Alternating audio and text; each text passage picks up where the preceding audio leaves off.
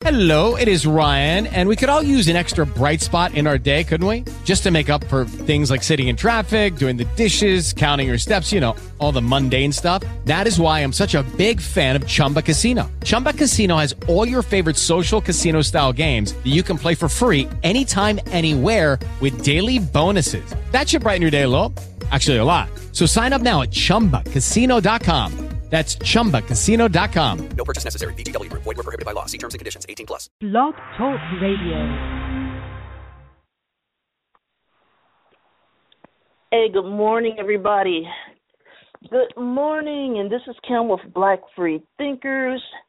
And again, this is Kim with Black Free Thinkers. And we are here to challenge you to think and live for yourself, not convert you.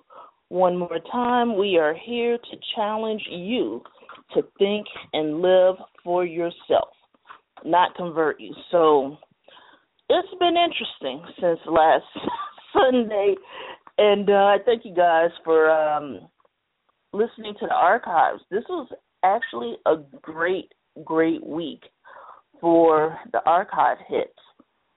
I'm not sure, you know, who's listening to this show like this, but thank you. You know, I'm pretty sure we have a lot of new listeners, and I appreciate you guys for listening in and for, you know, the support. So, you know, hey, we're going to move forward. We're talking about some things. Definitely, you know, I made it a part four because there were some things that I was not able to get to last week. You know, the conversation, the dialogue went very, very well last week and kind of got thrown off a little bit, but not so much because the issues we discussed were issues that are now, you know, that we now face in our communities. And so, you know, with that particular conversation that goes back to, you know, a podcast I did a while ago. And I mean, it's still relevant today, and we're going to do another show about where do we go from here or where do we grow from here? What do we do? How do we do it? Who do we listen to? You know, um so I was getting my locks, getting the maintenance on my locks done this week, and sitting there and across, you know, across the on the other side of the um salon, but we could see them directly were the barbers. So you know, it was always great conversation in a beauty shop and a barber shop. And so I started talking to one of the young men who was getting their hair cut and it grew into a really beautiful, you know, conversation. And we were talking about some of the young people as well as, you know, just in general, the black community. And we hit on a lot of great points about, you know, how to get our money to recycle within our community. And these, you know, other, you know, we have a bunch of businesses. You have Asian businesses, um, Arab businesses in our communities and trying to get them to be a little bit more supportive in the community. So it's a lot of great ideas that we kicked around and I'm telling you, you know, so many different opportunities out there. But I posed the same question to them that I've been posing to people who call the show. We know how to create businesses. We know how to make them flourish and prosper. The question is, how do we keep it? How do we keep the wealth? How do we keep, you know, what we've accumulated? Because history has shown us that once we reach a certain plateau of success, how you have, you know, white people who aren't as successful coming in and destroying it. And we've given example after example. And again, you know, history repeats itself. So it's like, how do we react differently? How do we protect what we created? And this is something that we've talked about, even with, you know, the bloggers today. You know, there's been all kinds of controversy, you know, with the bloggers, whereas you'll have black bloggers going out there. And even with, you know, what we're doing now, this is called, you know, blog talk, right? And I've seen a lot of my material, you know, um, showing up in other people's work, and so have these other bloggers. But you know, the question is, you know, number one, especially when you see it in white publications, number one, why aren't you giving credit to the person who took time out to do the research and actually write it out or to, you know, present it on, you know, blog talk shows? In addition to that, it's not just white publications. You have other minorities that are taking the work of other people and you know and, and trying to act as though it was their own so it's just really interesting um and i mean you know what i'm talking about these these are just little blogs narratives essays what have you um what do you do when you have an angry white mob coming at you trying to take all that you worked for so, you know, we're going to get into a little bit of that, but, you know, the discussion last week, excellent.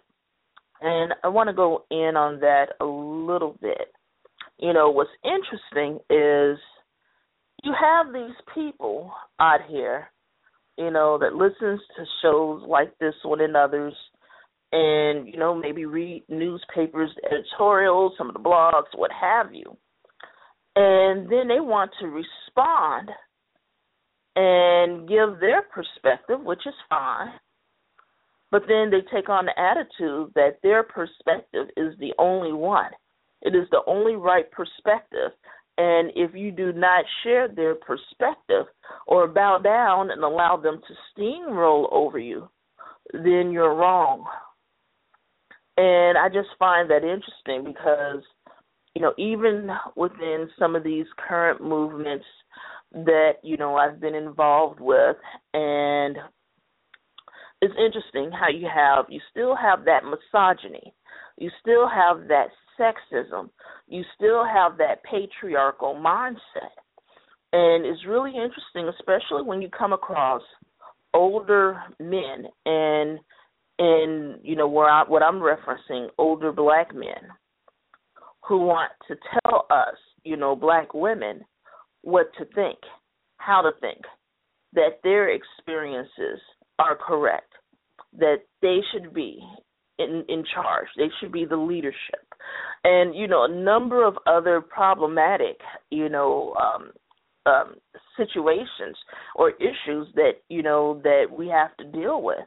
Now, I've talked about how during Black Friday and you know in other cases, whereas there's you know some conflict, a little power struggle there, and how I've seen some of these black men, you know, pushing around some of these young folks, and also pushing around some of the women.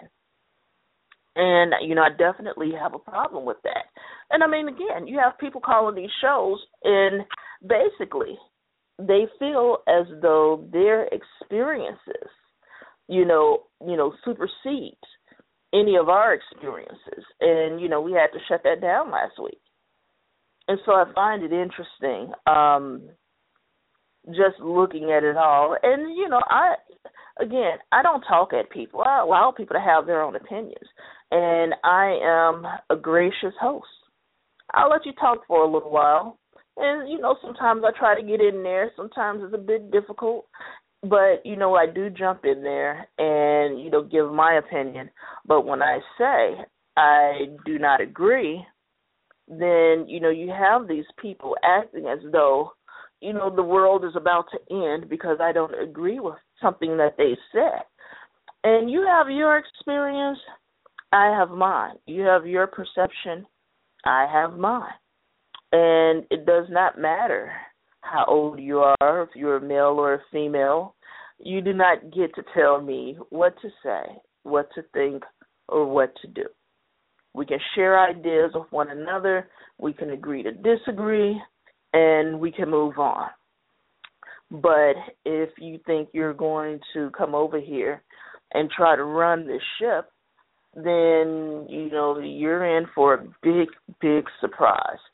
So it's just really interesting because even within you know um the gay rights movement, even with within the feminist and secular and a number of these other movements and communities, you have a lot of misogyny.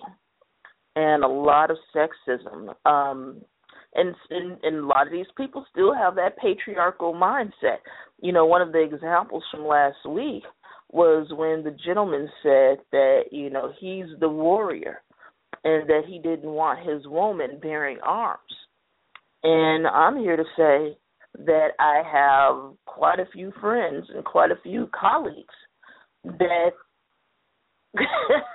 I'll tell you they are very well trained in arms and they can defend themselves if the situation arises. I mean, look at the political climate in this country right now.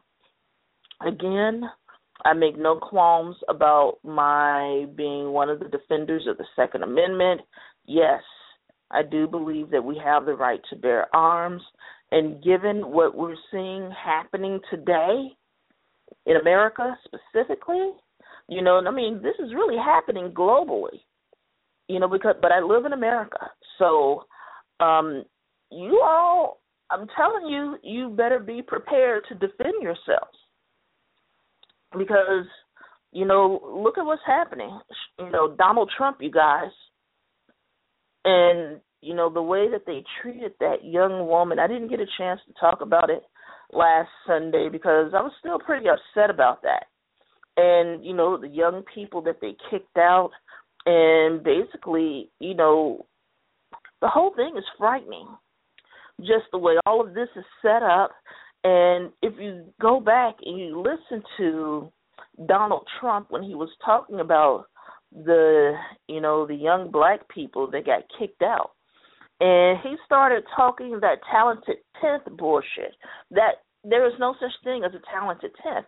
What he said, Donald Trump, that is, he said 10% of them are great, 20% of them are good, and the rest is trash.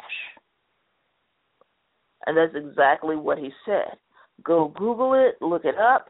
And that's another thing that, you know, really gets me is people want to, you know, go toe to toe about different things that I speak about on the show, but they never want to go out and do the research for themselves.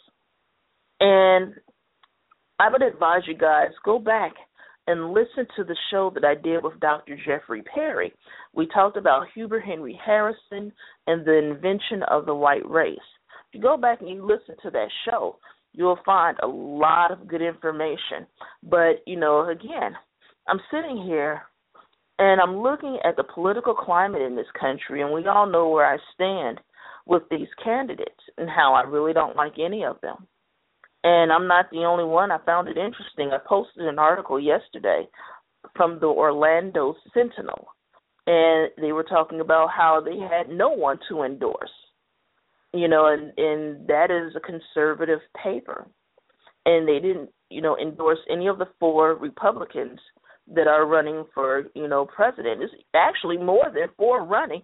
It's just that the other people they forgot about. They don't even mention them anymore. So, and at this point, I don't know who's in the race still or who's suspended their campaign because it's like it's so much going on over there. You know, it's like watching a three ring circus, and it's just excitement all over the place. You know, but excitement not in a good, funny, amusing way. It's just you know one horrifying act, you know, after the other. But if you really want to understand what's happening with you know um these political parties now. And if you want to do a comparative analysis, I would tell you to compare Donald Trump's campaign to Strom Thurmond's campaign in 1948, as well as George Wallace's campaign in 1968. So go back and contrast all three of those different campaigns, and you it will open your eyes because again, and we're going to talk about this a little bit more later on in the show, but it seems as though um, we're going back to you know a, an authoritarian type of government, and that that is what people want. It seems you know, especially with what's happening with Donald Trump.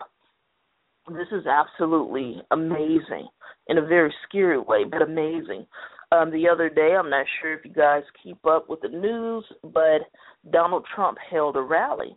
and he had the people raise their right hands and pledge to vote for him and to get out and to vote. And if you go and you look at some of those pictures, that shit is scary. I was watching it and I was reading the articles and you know, you know the hairs on my arms started standing up. What are we doing? What are we allowing? We have to address this, guys, because this is very, very real.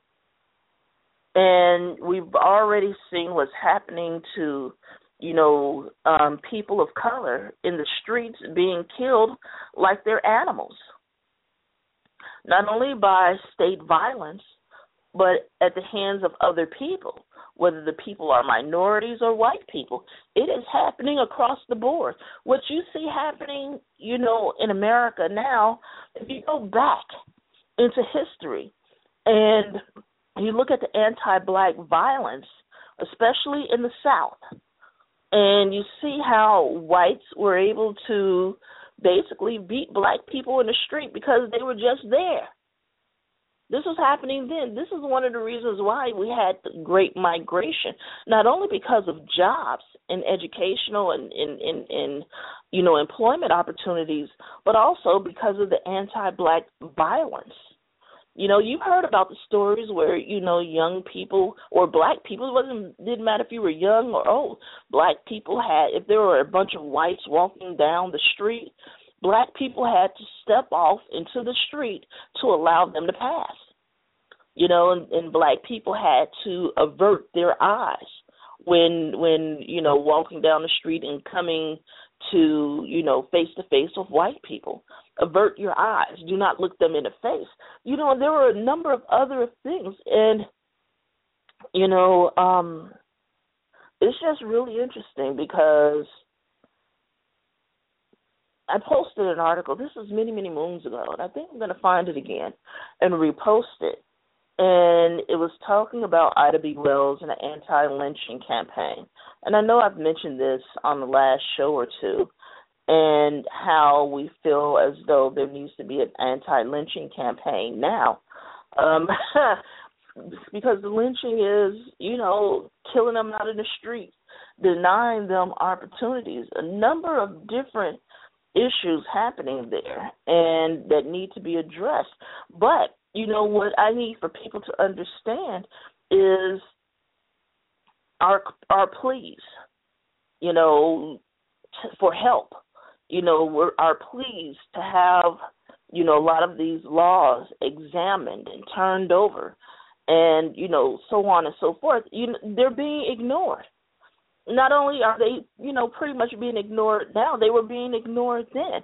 So, you know, we're going to talk about a lot of, you know, what's happening and how it's indicative of the racist, you know, policies and environment that has been cultivated in America. You know, and it's just amazing. Absolutely amazing how all of this came about and how nothing has really changed. You know, not much has changed. Instead of, you know, a lot of these Klansmen, instead of them wearing overalls, now they're wearing a three piece suit.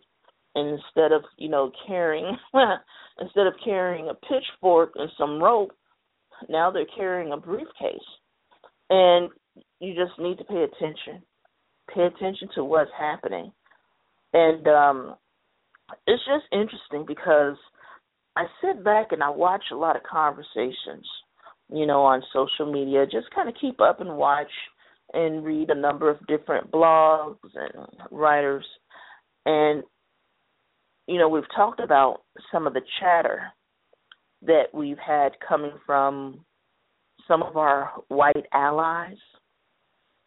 And, you know, some of the chatter has been, well, why are they getting so agitated. And and and you know i've had people tell me or ask me no not ask. They told me why do you put these types of articles up when all it's going to do is agitate people now mind you there is no question mark behind that. That is usually followed with an exclamation point of stop posting this stuff. All you're doing is agitating an already marginalized, you know, um, group of people. As though I'm not part of the marginalized group of people. But, you know, I find it really interesting because that was the mindset of some of the people even then. You know, their their mindset was okay, you can pass the New Deal, you can pass, you know, these different policies, you know, but we have to approve it first. And again, that was coming from the very powerful, you know, South, Dixiecrats, also known as the Democrats. I don't really want to get into too much of that yet, but the thing was is that they had to approve a lot of those policies and be given basically the right to administer it as they saw fit, which meant that a lot of minorities, it wasn't just black people in America, you know, the um Mexicans or the Latinos, Chicanos, um Hispanic people, you know, this is why I tell people to go and read because if you go back and you take a look at the anti-Irish you know, violence and rhetoric of that day and how that, you know, how that community, in an effort to get from under the oppression, they had to learn anti blackness as well. And what's interesting, you know, again, you have the Italians, Italians were being lynched, Filipinos were being lynched and mistreated. Just go back. You know, there's a lot of this history people don't know. I remember in one particular group on Facebook. Now, I'm one of these people. I don't do a lot of talking in these groups, and every once in a while I'll chime in. And so they were talking about, you know, how a lot of people would try to deflect and say, well, white people were slaves too. Well, that's not exactly correct. They were indentured servants and after seven years of you know servitude then they would be granted their freedom. But um you know just talking about that and then when i sent gave them the links to how other groups were being lynched in this country you know then they were you know they were happy to hear that and then the fact that it was not a hotep answer. And oh yeah i got to make sure i make this clear. This is a hotep free zone we don't do the hotep over here. So yeah, hotep, no tep, no. So, you know, it's really interesting um, when you look at the history. You know, because it's like as I read these books and do more research and look this information up, I just kind of laugh because, you know, one can become more militarized when you start educating yourself or exploring or you know um, informing yourself and others of what has happened in the past. And across the board you know this is not stuff that they teach in school. They may gloss over you know a few things but the majority of this no. And that's why you know i tell you guys to go and research this. And what i find interesting with some of these allies as i alluded to earlier you know, they want us to give them something that they are not willing to give us back. You know, they want us to be docile, anti violent, vulnerable, and gullible. But again, you know, you have some of these same people who basically will sit there and refuse to believe us when we tell them what's happening in our communities and how we are, you know, left out of different programs, how we're being discriminated against. And I posted an article a while ago. I may go and look for it and, and post it again.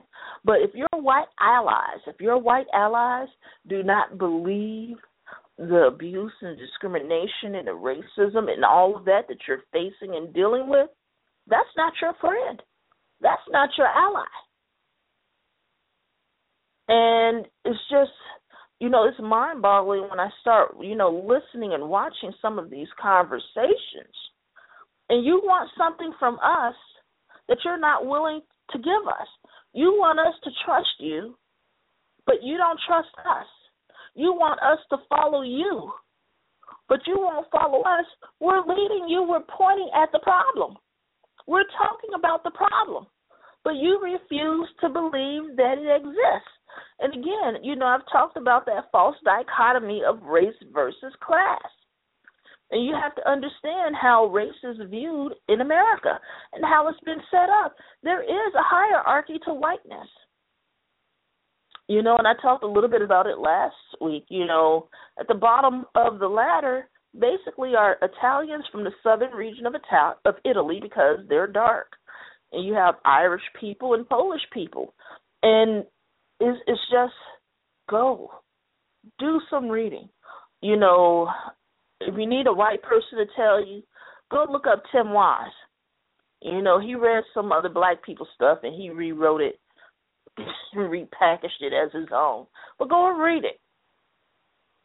If you have to, you know, hear it from another white person, go and read it. You know, it's absolutely amazing.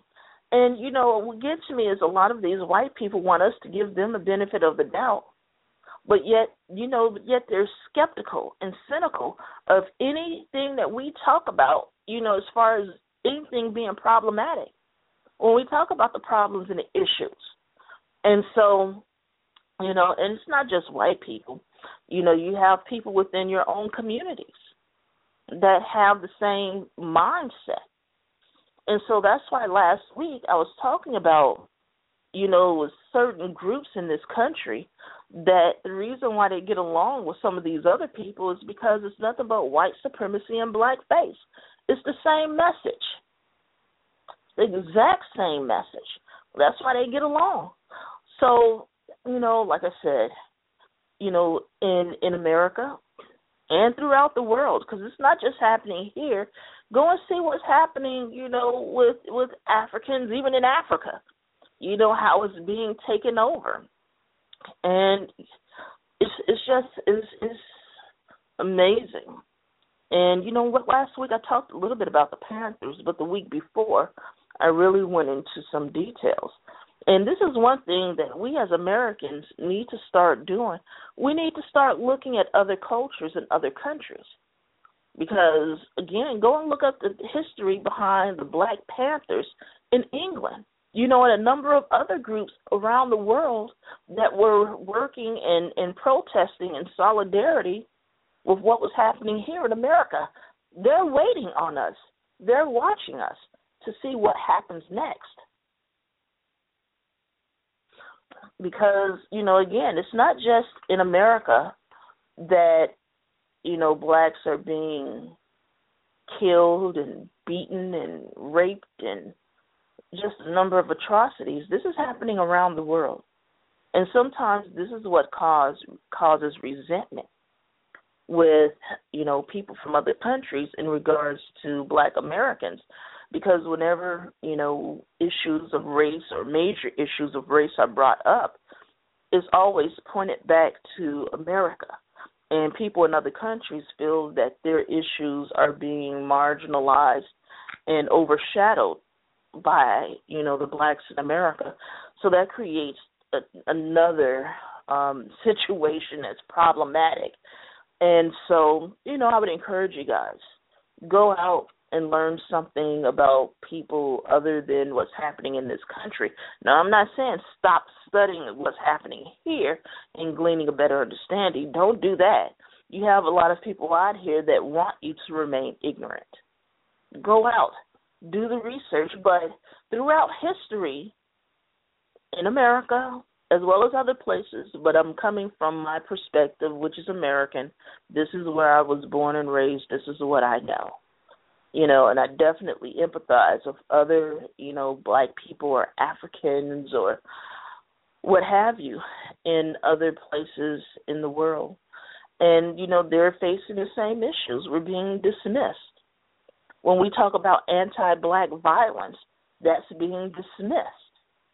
And look at what's happening.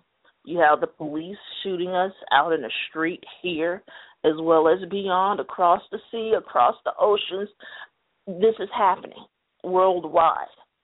And, you know, right now, you know, I was reading an article before the show started today, and it was talking about how Texas is denying immigrant children. So, you know, if a person is an immigrant and they have a child in the United States, you know, it used to be that that child was a citizen of the United States. Texas and several other places are denying these children their citizenships because they were born to immigrant parents. And that's not only here in the United States, this has been happening, you know, all across the world. I mean, go back and take a look at the biracial children in Rhineland, right? And, you know, when you go and you look that up and you see how, you know, biracial people and how, you know, Africans were denied citizenship uh, in Rhineland, basically in Germany. Because at one point they were considered citizens in Germany, and they had the same problem over in France. And they started denying people their citizenships. They had people coming in, bringing their birth certificates or their um, passports, and they were taking them away and telling them that they are no longer citizens. And you know what's happening now is frightening. It really is.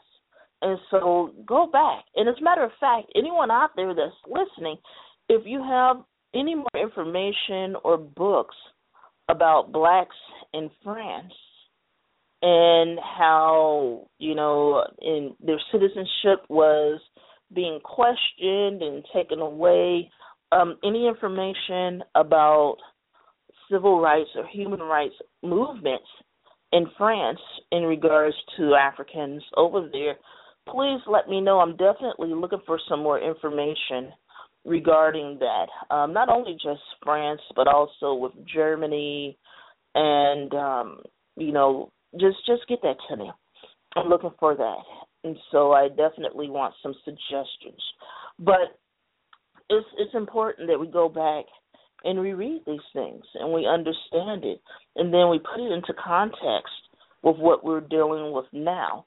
And so, what I find interesting, and I mean, this is every election season when you have these politicians, you know, basically pandering to the communities, you know, for their votes, but in particular to minority communities, you know, black, Latino, indigenous, even though I really think they don't even, you know, really put forth a real effort with Native Americans, but, you know, they're part of that group.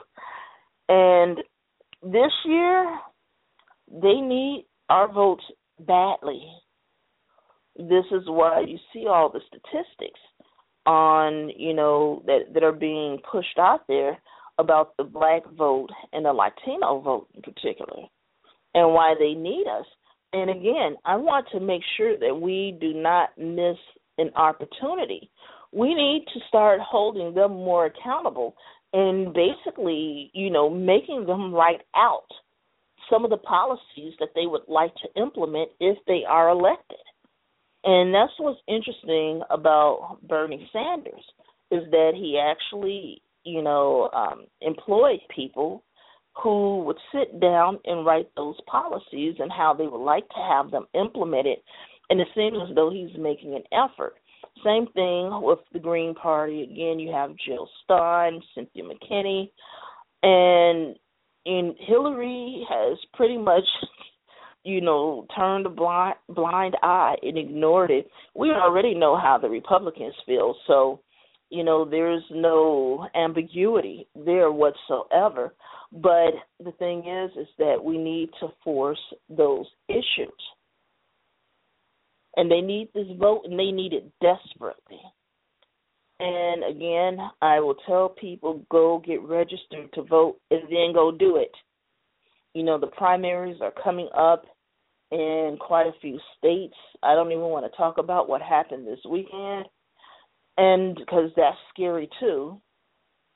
Because Ted Cruz, guys, ooh wee. So we will be in deadlock for the entire time that he's in office because he's one of those my way or no way guys. So go out, pay attention to what's happening, but don't just give your vote away. Make them earn it. Make them state what they're going to do in regards to, you know, racial inequality. you know, race, racial justice or white supremacy, white privilege? What are they going to do? Because again, we've been ignored over the years and they continue to ignore us on these things. And we cannot allow that to continue. So, you know, I just find the whole thing, you know, it's no longer amusing. This this is just outright scary because, you know, like I said, when I was at the shop getting my locks done and sitting there and watching, you know, the young men and older men talking and being a part of the conversation. And there was a couple of police officers there and they were telling everybody, um excuse me, sorry about that. They were telling everybody to go out and get your FOID, which is a firearm owner's identification card, and then also go get your concealed carry license. So you have, you know, police officers telling people to get prepared. Don't know what's going to happen. Don't know what's in store for us.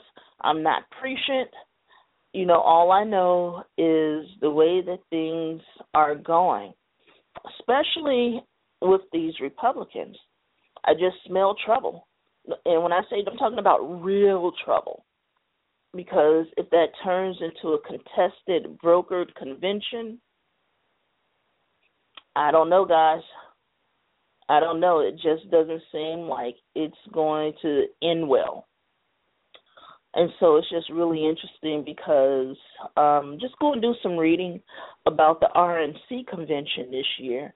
And you know they're finding steel barriers. They're going to you know put up steel barriers and the police will be out there in riot gear. So they're practicing. I don't know what they're expecting but what i do know is that i will be in the safety of my own home that night. Mm-mm, not quite sure what's happening but you know it's a scary thought all of that you know is terrifying you know, where this country is going. And so again, I want you to guys go and look up um authoritarianism, United States presidential elections.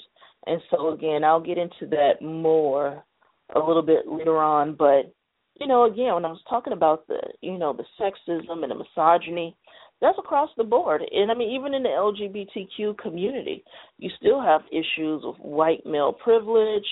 You know, you have issues with sexism. Um, it's it's just absolutely amazing. You know, you probably would hear terms like heteronormativism. You know, just a lot of stuff. You know, patriarchy, patriarchy. Look this stuff up. You know, we talk about it for a reason. So look it up. I've done several shows. Those archives, you know, got about 400 shows now or close to it. So please go look that up. We've had some wonderful shows over the years, and there are certain things that I reinforce and then I let it go. And sometimes I'll bring it back up because, again, we have a lot of new listeners. And we've done some absolutely amazing shows, if I must say so myself. But um, go and, and, and listen to the one that I titled The Prosperity Gospel of Donald Trump because he's selling the same dreams and hopes and beliefs, so on and so forth, that a lot of these mega pastors are selling their congregation. You too can be, you know, a holy millionaire or billionaire like Donald Trump. You too can have your own uh, jet. You know, same thing with these mega pastors, with these jets. It's just the good old boy network. You know, it went from having a Rolls Royce or a Maybach to having their own jet, to having their own malls, to having their own credit unions and banks. You know, pay attention, guys. And you know, the same dream is being sold now by Donald Trump to the masses. And, you know, he's basically saying if you follow him and abide by what he's telling you to do, then you will prosper. And so, with that debate this past weekend, did you all see that? That right there I don't even know what to say. I walked away from that with visuals that I did not try to have and information that I definitely did not need to know. And it was like watching Romper Room. You know, a bunch of little kids fighting over the red ball. Now, mind you, there are other red balls in the room, but they all want the same one little red ball with the white stripe. And so I'm just like, what the what the hell is happening? That was a presidential debate? Really?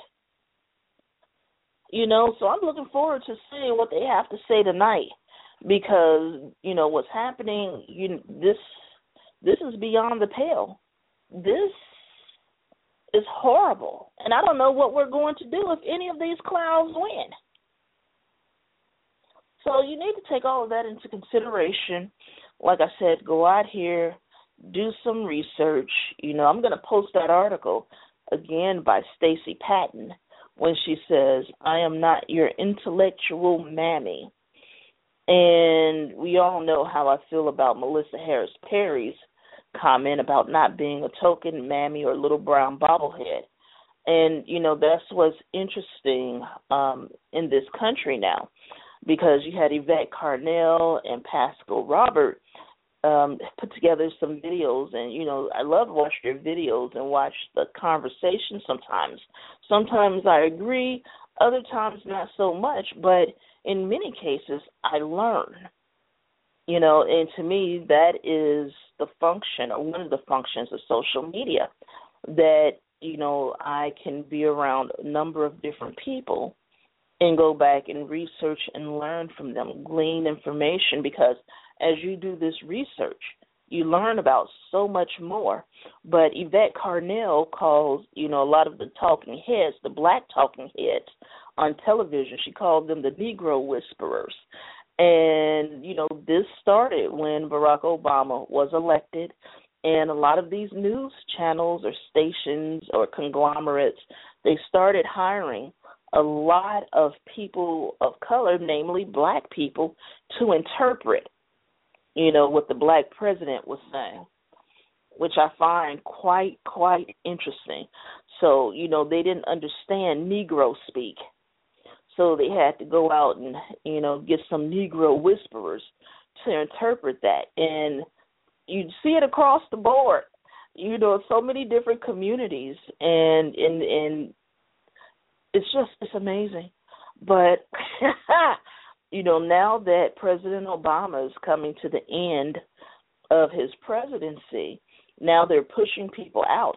And what's happening over at MSNBC specifically is a lot of people don't realize that MSNBC was bought by a conservative group or a conservative consortium of you know um of business owners and this is what's happening. It's slowly being, you know, turned in a different direction.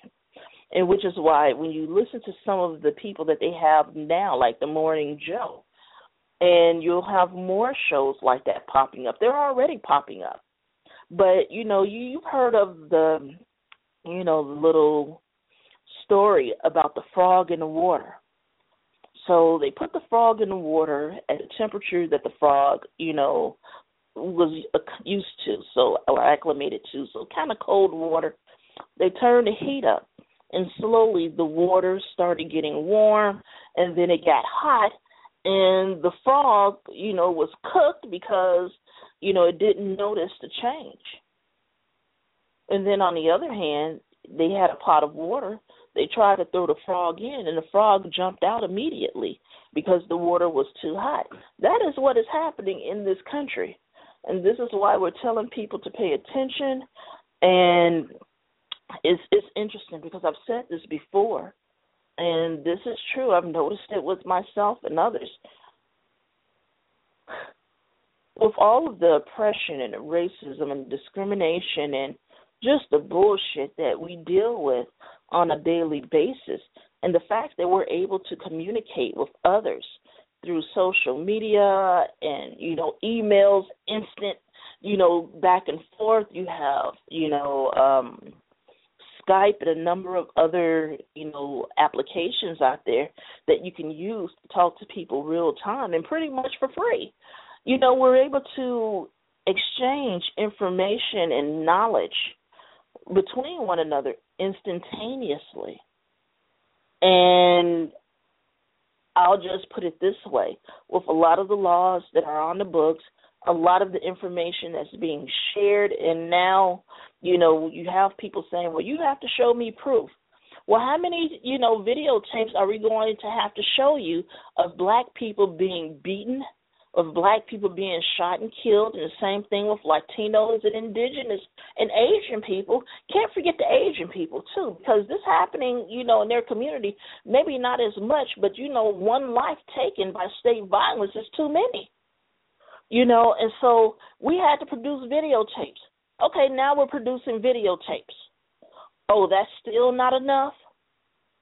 And see, this is how people get radicalized and this is how these movements, you know, continue to gain traction and to gain more and more people, you know, supporting them and supporting, you know, change. And so we we and I'm just at the point that I'm extremely frustrated with what's happening um, in this country, how we're being treated, how we're being characterized. And like I said, if you have some white allies out there and they don't believe you when you tell them how you're being treated and how people in your fam- your family, your friends, strangers are being treated, those aren't your allies. Those are not your friends. No, they're not. And you need to start looking, we need to start looking at all of this a lot differently and for those of you that are upset with these activists and organizers and protesters out here, you need to be happy that there is someone out there willing to take time out and and advocate for you. Now you may not agree with all their tactics, you may not agree with the direction that they're trying to go in, but let me inform you of something. Trust me, there are a group of people out there that have the same belief system and ideology as yourself. Go find them. You know, this is not you know, um, you know, we're we're not all the same. We all we don't have all the same ideas. We don't have all the same perspectives. This is not a monolith. There are people out there that you know, but see, this is you know, and I tell people go find these people, find these groups, talk to them, get to know them. But unfortunately, one of the things that I've learned, and I'm seeing more and more, this is what frustrates me. You have people out here who want you to go out and do all the work, do all the research, have these sleepless nights, especially when I read something that's particularly, you know, frightening. After I'm done reading that, you know, some of those nights I have a really hard time going to sleep because it's like, you know, it's like this is unbelievable. I can't believe this happened then and it's still happening. You know, and so it's it's amazing. But you know, you have people. You know, we've become a society of instant gratification. People want satisfaction now. People want answers now. It reminds me of a commercial that I saw on television, and it's being played now. It's about a bank and again, it's a white male, so it's, it's really interesting because I wish I can go back to being normal. And what I mean by that is, I wish I could go back to the time when I would watch a commercial or go to a movie and say, "Oh, well, that was a good movie. I enjoyed that." And you know, I love Angela Bassett. She did a bang up job, and move on. But no, because because of being educated and informed by some other wonderful people out there and reading some information and gleaning a better understanding. Now I watch a movie or I see that commercial and I'm like, that is white male privilege at its finest. Or, you know, that was patriarch, that was sexist. You know, what happened to the good old days when it was just a good movie? So, you know, you cannot unlearn what you have learned. You cannot unsee what you've seen. And so, you know, it's really interesting. But um, with that one particular commercial, the the gentleman would say, you know, I want steak, or you know, or he'll just say steak and point, and five seconds later the steak is there. You know, it, it's just it's unreal. But this is the type of environment that we're living in.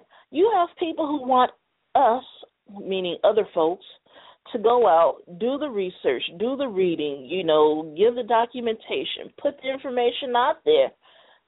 And they just want to sign their name on a dotted line. They don't want to read the document. They don't want to proof it. They don't want to take time to have the document examined by their legal counsel. All they want to know is where they sign their name. And my question is, aren't you worried about what's in this document? And in many cases, the answer is no.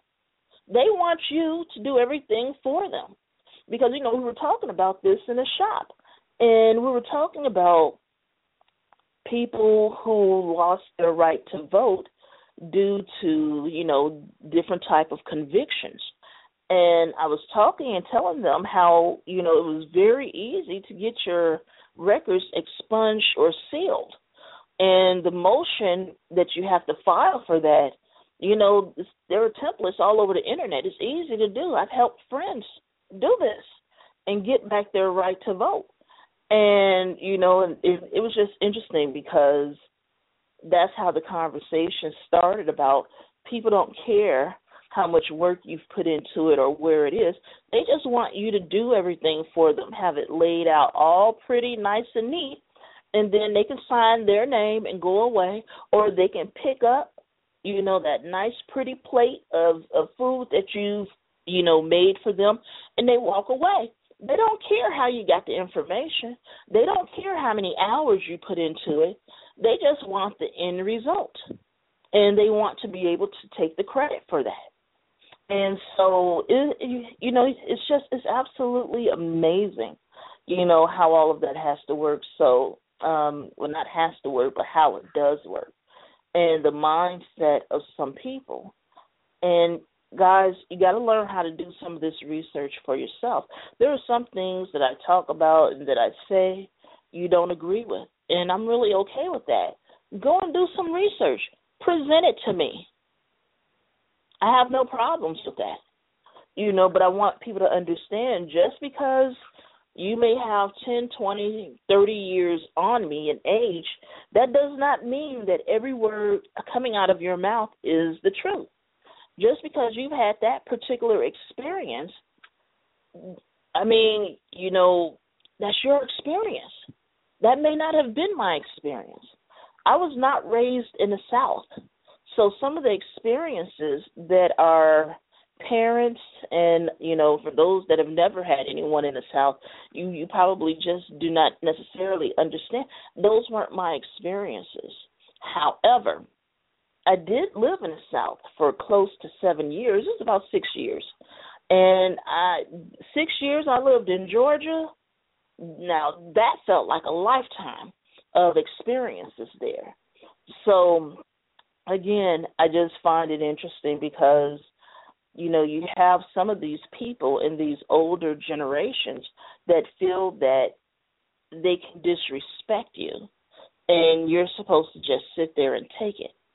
Or they'll tell you whatever their answer to whatever the quandary may happen to be and that is the end all be all. That is the you know answer. Wrong. You could be wrong. And in many cases you are but because you have so many of them that are stuck in their mindset, they're not willing to learn. And that is one of the dilemmas that we're facing with these young people. Because you have too many older folks walking around, you know, number one, condemning them. And number two, trying to shut them up and shut them down. No. No. Because a lot of these older people are scared and they're afraid. And I get that. I understand that. There are some things that I fear as well. You know, that's just that's part of being human. You know, but some people don't scare as easily as others. But anyway, that's neither here nor there. But guys, um, you know, let's let's get into the subject for today.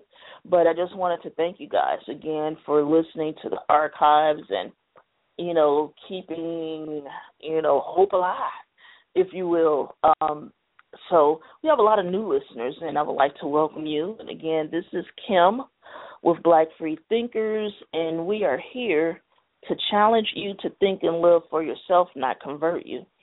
So, you know, last week, wonderful conversation, even with the people that I didn't agree with and the points I didn't agree with. I enjoyed it.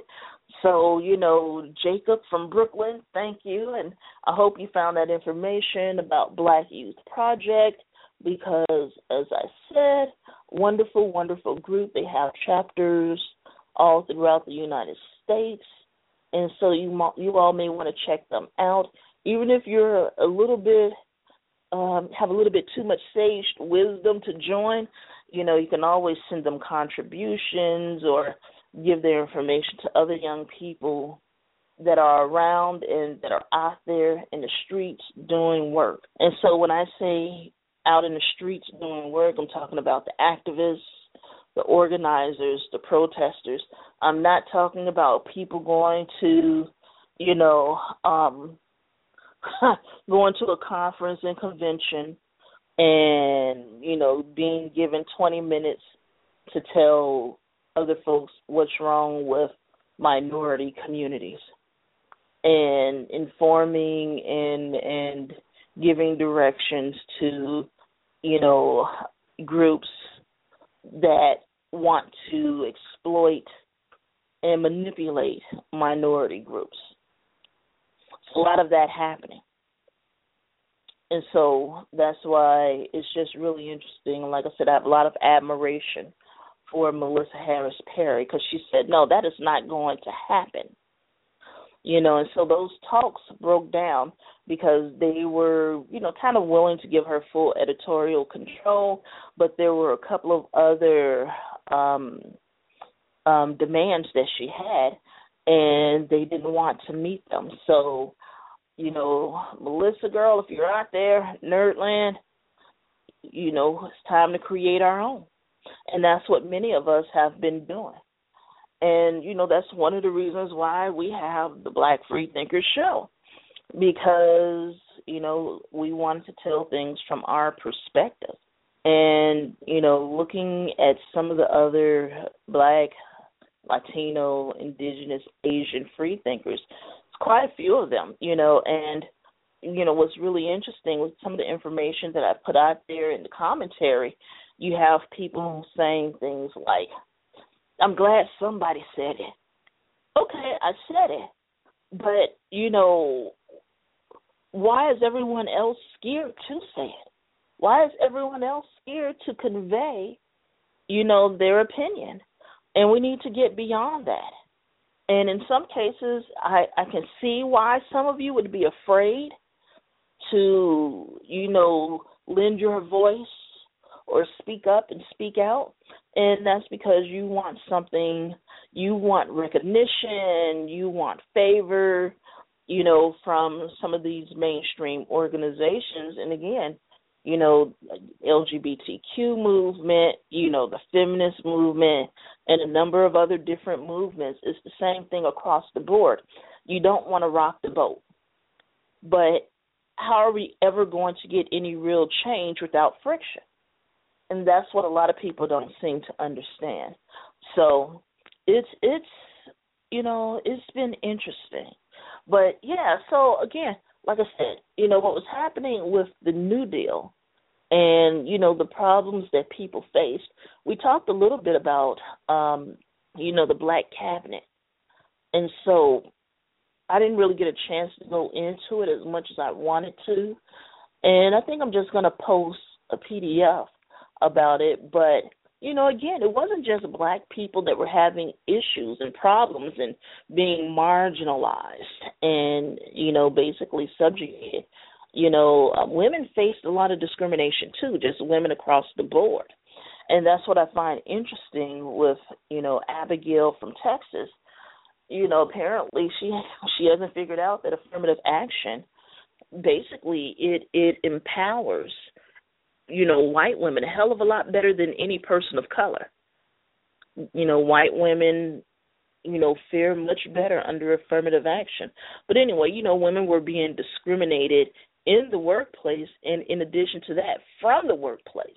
Because you had people then and you still have some people now that feel that women should not be working. Some people that feel that women should be at home raising the children and cooking steak and potatoes and so you know and you know you still have a lot of that attitude now you know and you got people that feel that women are taking jobs away from men and you know that women just you know there are people that feel that women are the weaker sex.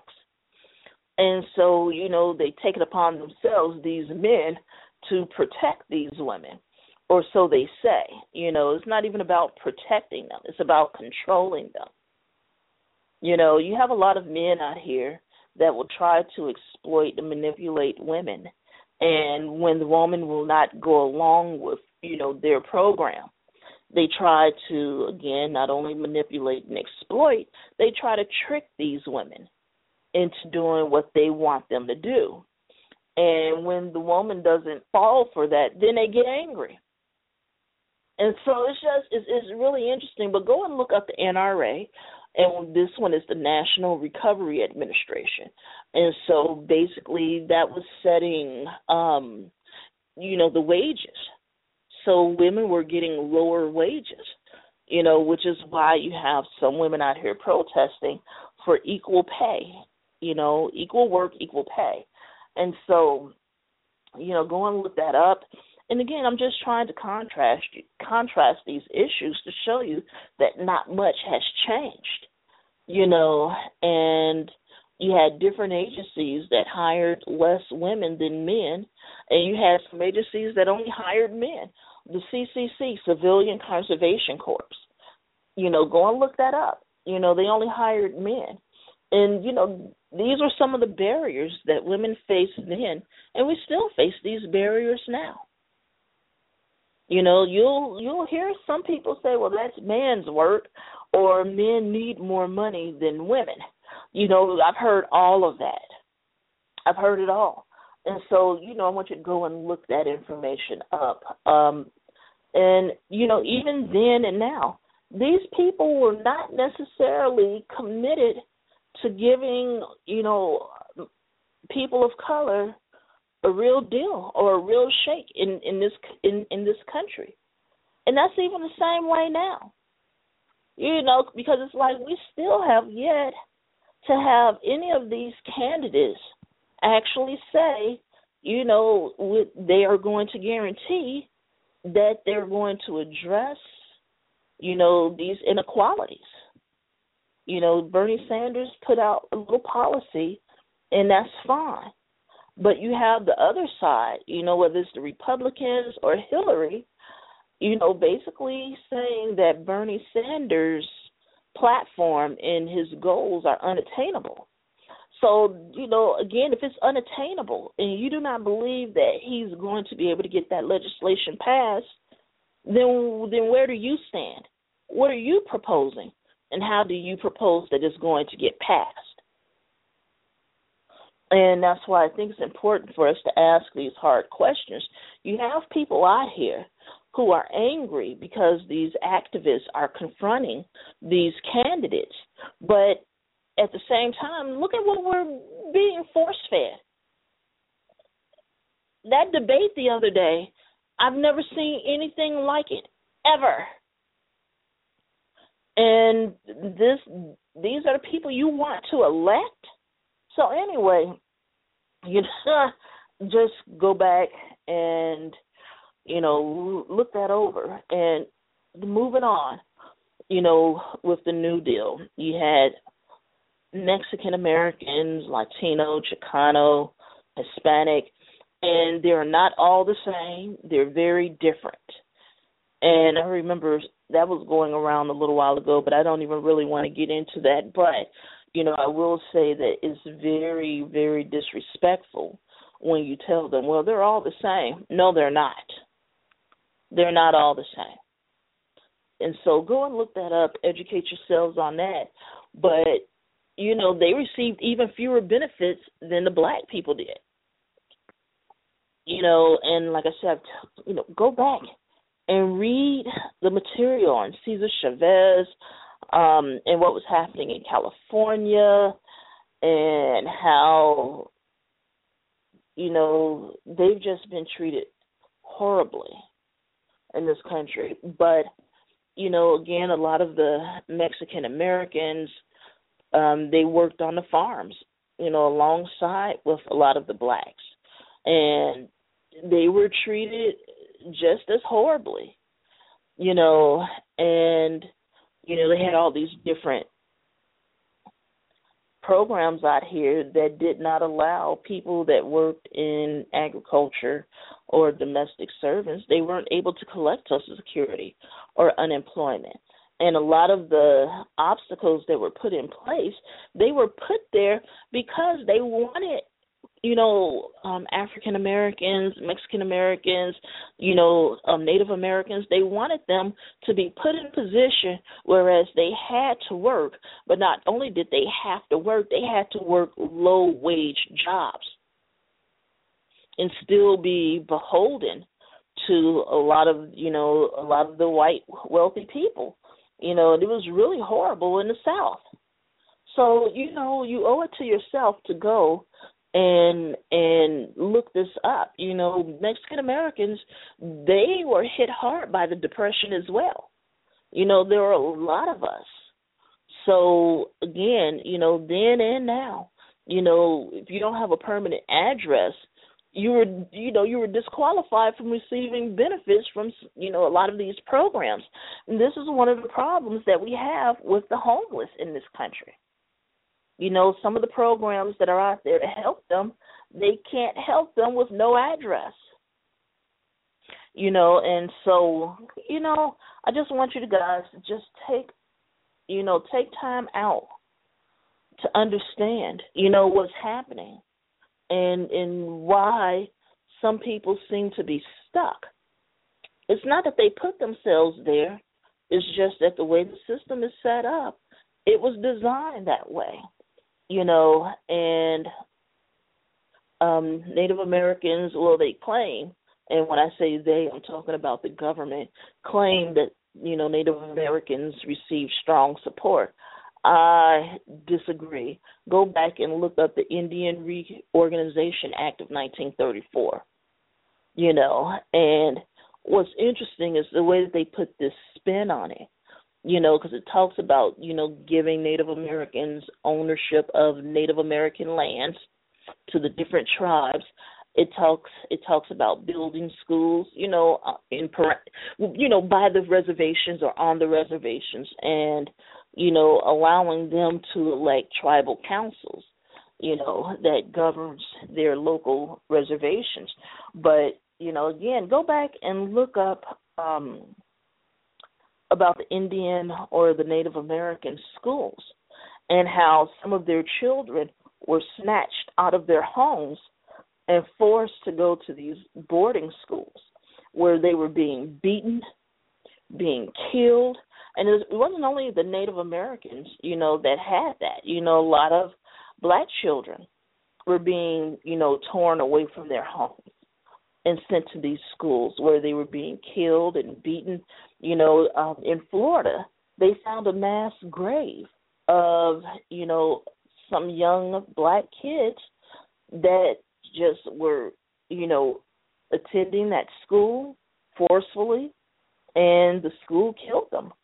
So go on, go and look that up, and um, you know it's just it's amazing I don't understand how this is still happening.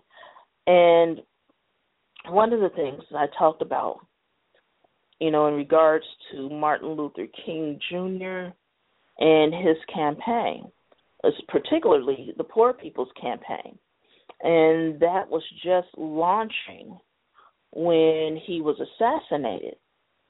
And, you know, with that particular campaign, he was bringing everybody together So it wasn't just, you know, black people, it wasn't just black people and Latino people.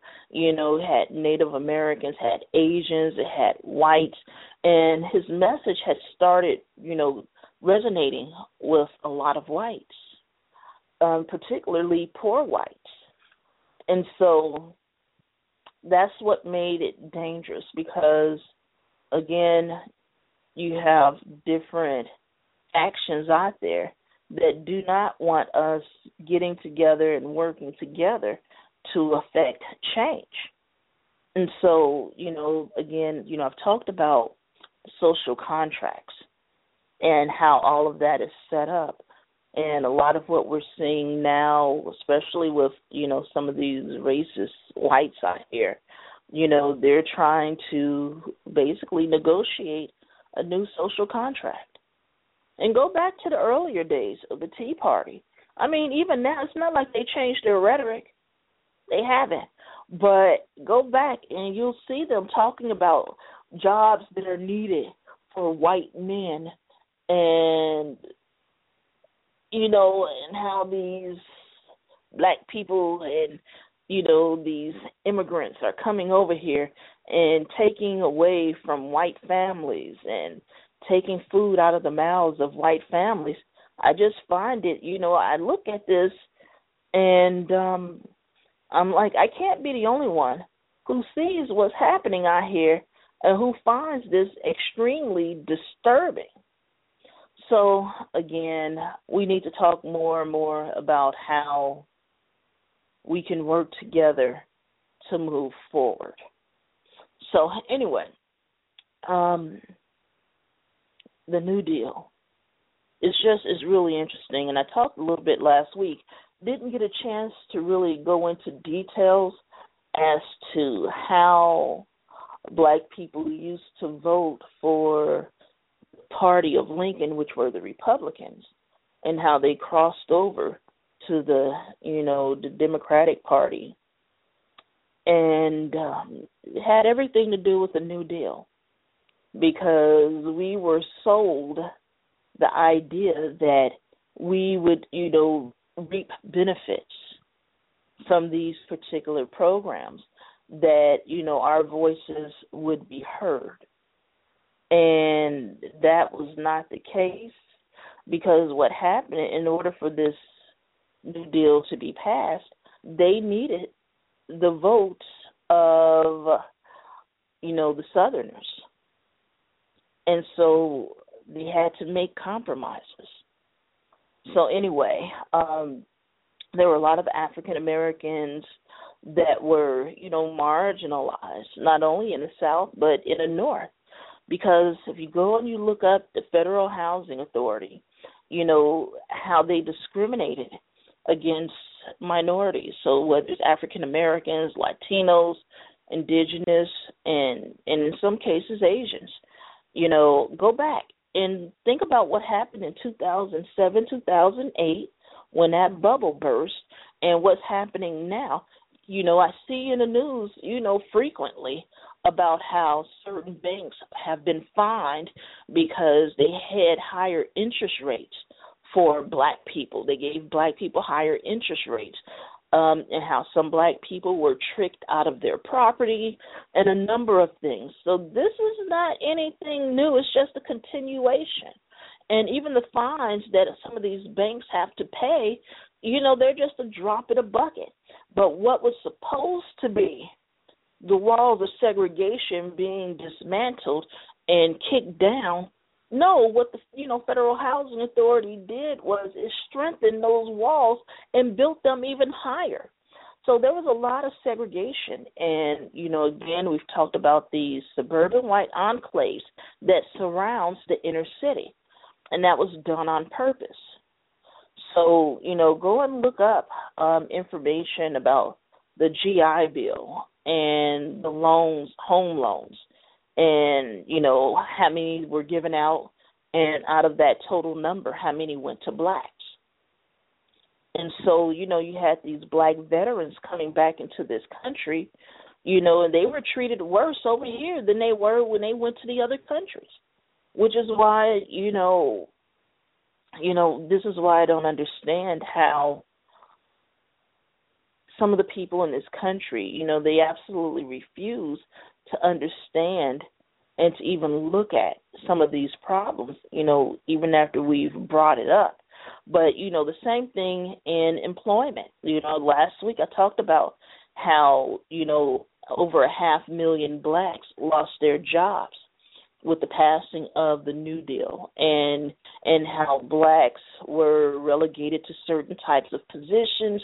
And if other positions were open, they were open to white people. And if none of the white people wanted the position, then they would think about giving it to a black person. Go and look that up you know, but this is the thing that's happening, you know, that was happening then and now, and how these same people look the other way when, when you know, with anti-black, anti-black violence. That's happening now. Look at all the people who are crossing out Black Lives Matter and putting All Lives Matter you know, to me, you know, you're still crossing. I mean, just total disregard, just total dismissal, and it's still happening. And then they want to turn around and scapegoat the black community when when they don't get what they want, or if if you know if they're ruled against in a case, you know, because that's what's getting ready to happen now, and I want you guys to mark my words. What's happening now with Hillary Clinton and Bernie Sanders with the black community, it's a lose lose situation there. And you know, you're gonna have and this is something that I've seen on the internet and I put an article on my wall talking about the Barney the Barney the Bernie um followers and supporters and how they're Bernie splaining shit to black folks and telling us that voting for someone other than Bernie Sanders is voting against our better interests. Now, we've heard that a number of times over the years, and to be honest with you, the Democrats and Republicans are on the same damn bullshit.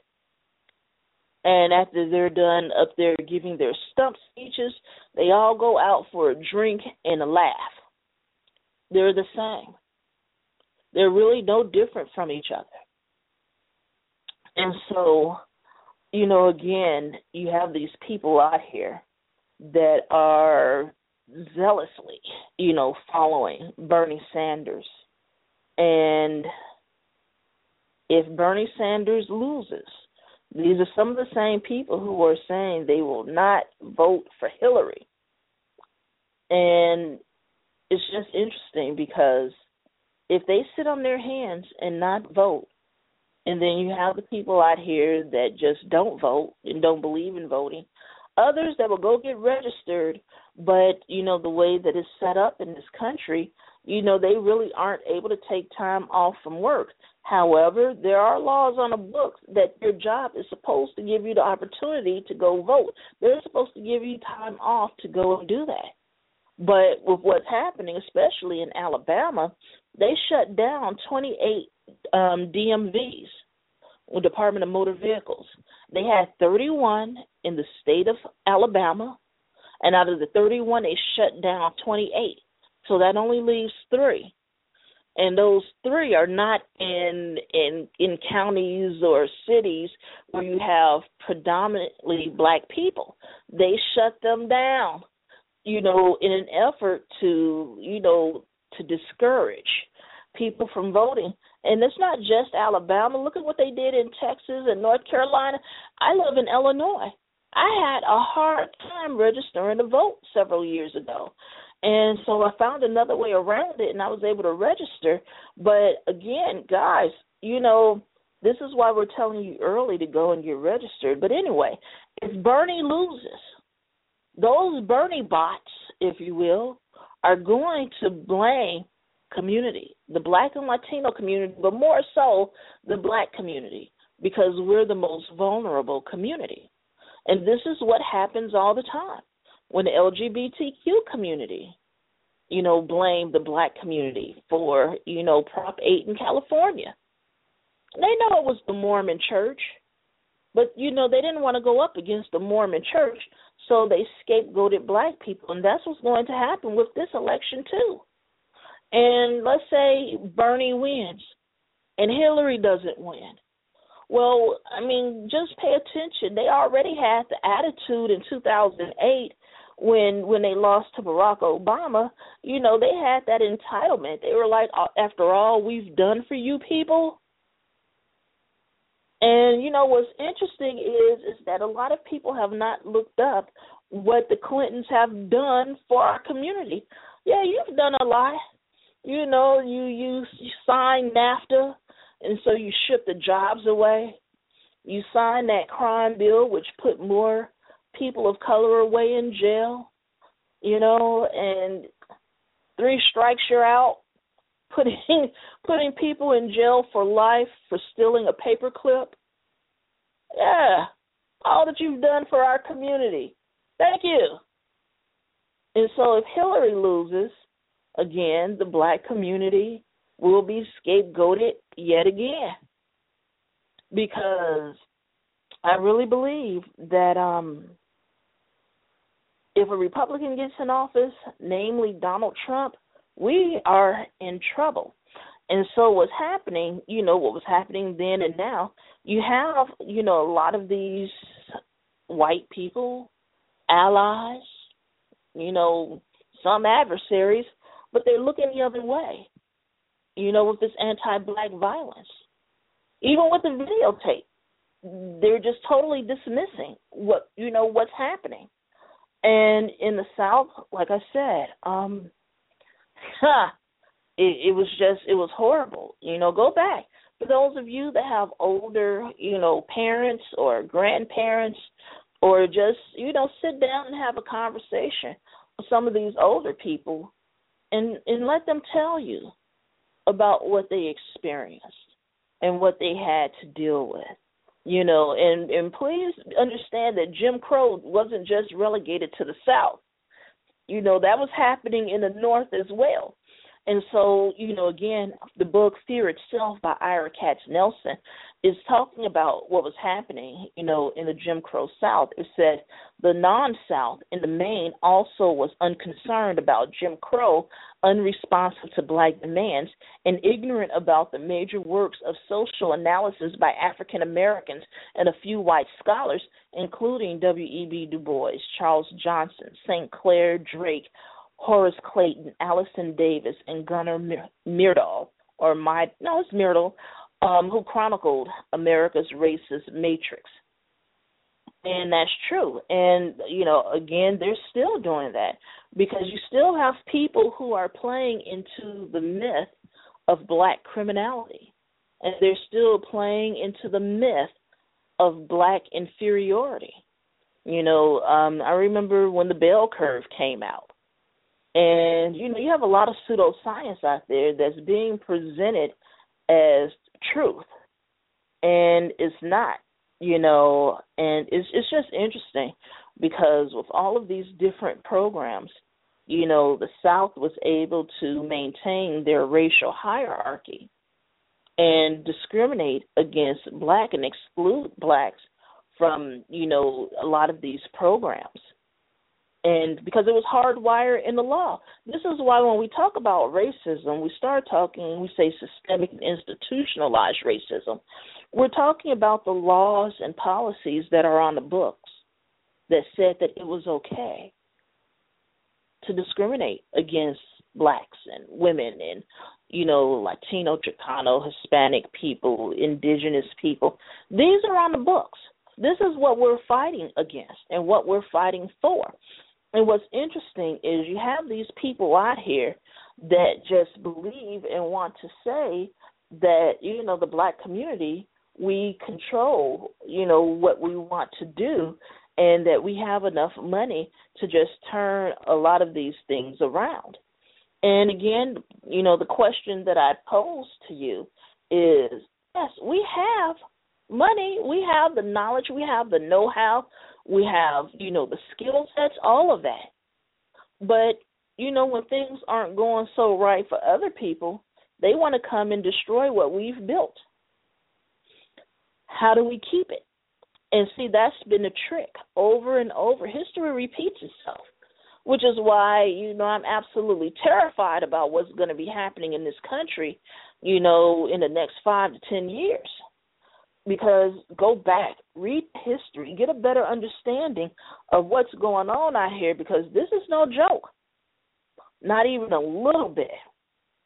And so, you know, it was interesting with the New Deal with a lot of the money that they set aside for quote unquote African Americans, it went towards the arts. So, you know, definitely we've talked a lot about the, you know, the Harlem Renaissance. Just go back and look at how that money was allocated and and um, go back and look into again the black political elite, the black elite, you know, or as they say over at Black Agenda Report, the black misleadership class you know, and I was kind of alluding to some of that with the black cabinet and some of the things that are happening now in this country because again is going to be a non-black person that wins the presidency that wins this election and you know we need to be putting pressure on them now and especially throughout their terms because you know they need to understand we will vote you out if these policies are not overturned rewritten or dismantled, we have no choice. You know, we we can't wait. You know, Martin Luther King Jr. was saying even then why we can't wait. We cannot wait.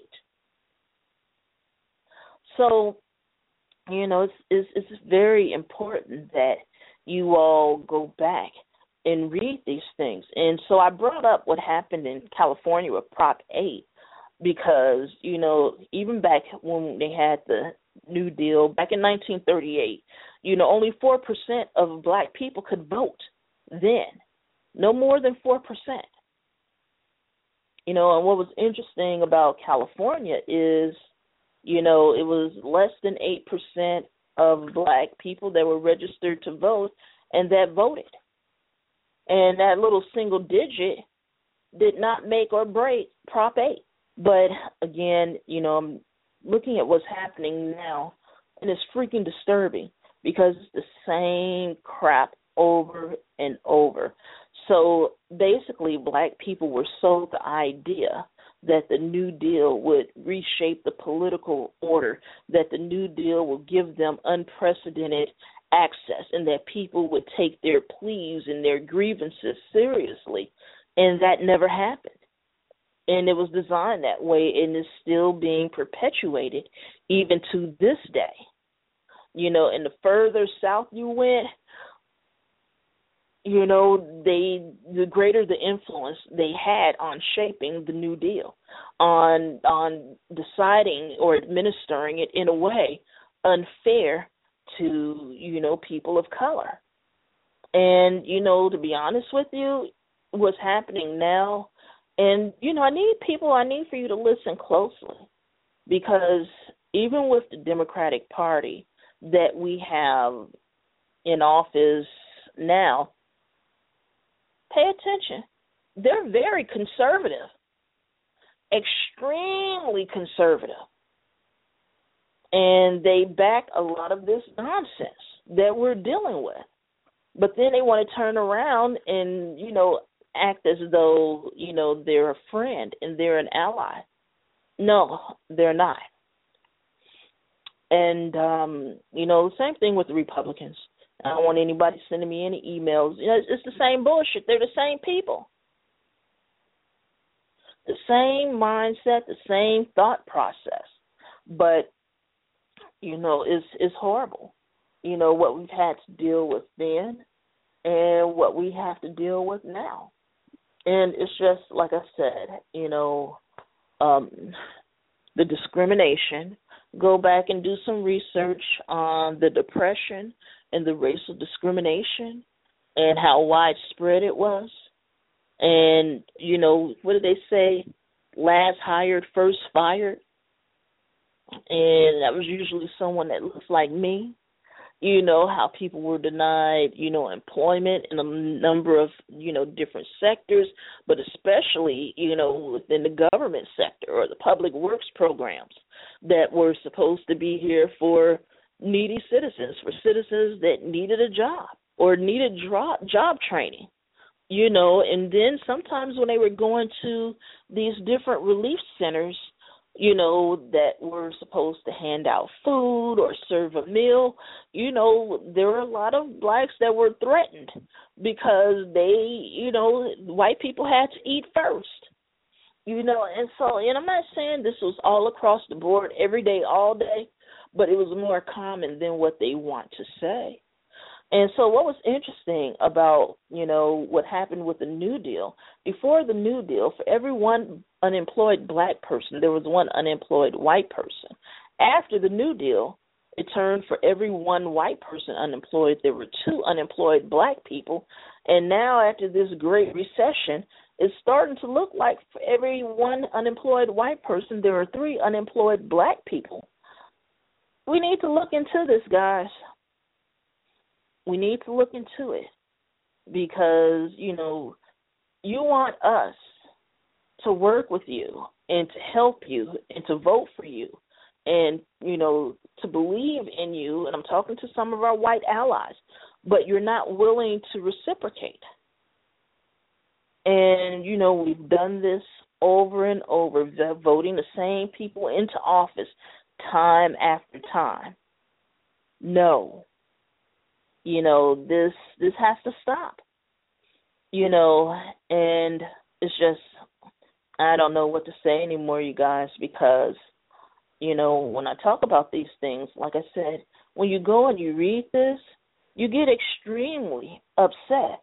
Let me read this part from the book here you know just reading here but it says far more enduring was the new deal's intimate partnership with those in the south who preached white supremacy. For this whole period, the last in American history when public racism was legitimate in speech and action, Southern representatives acted not on the fringes, but as an indispensable part of the governing political party. New Deal lawmaking would have failed without the active consent and legislative creativity of these Southern members of Congress. Here lay an acute incongruity.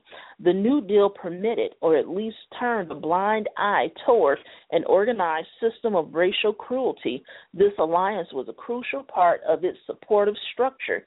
The New Deal thus collaborated with the South's racial hegemony as um, as it advanced liberal democracy at home and campaigned to promote liberal democracy abroad in pursuing these purposes, the New Deal did not just tolerate discrimination and social exclusion. Its most notable and noble achievements stood on the shoulders of this southern bulwark, all the while ultimately creating conditions for their amelioration. You need to go and look this up.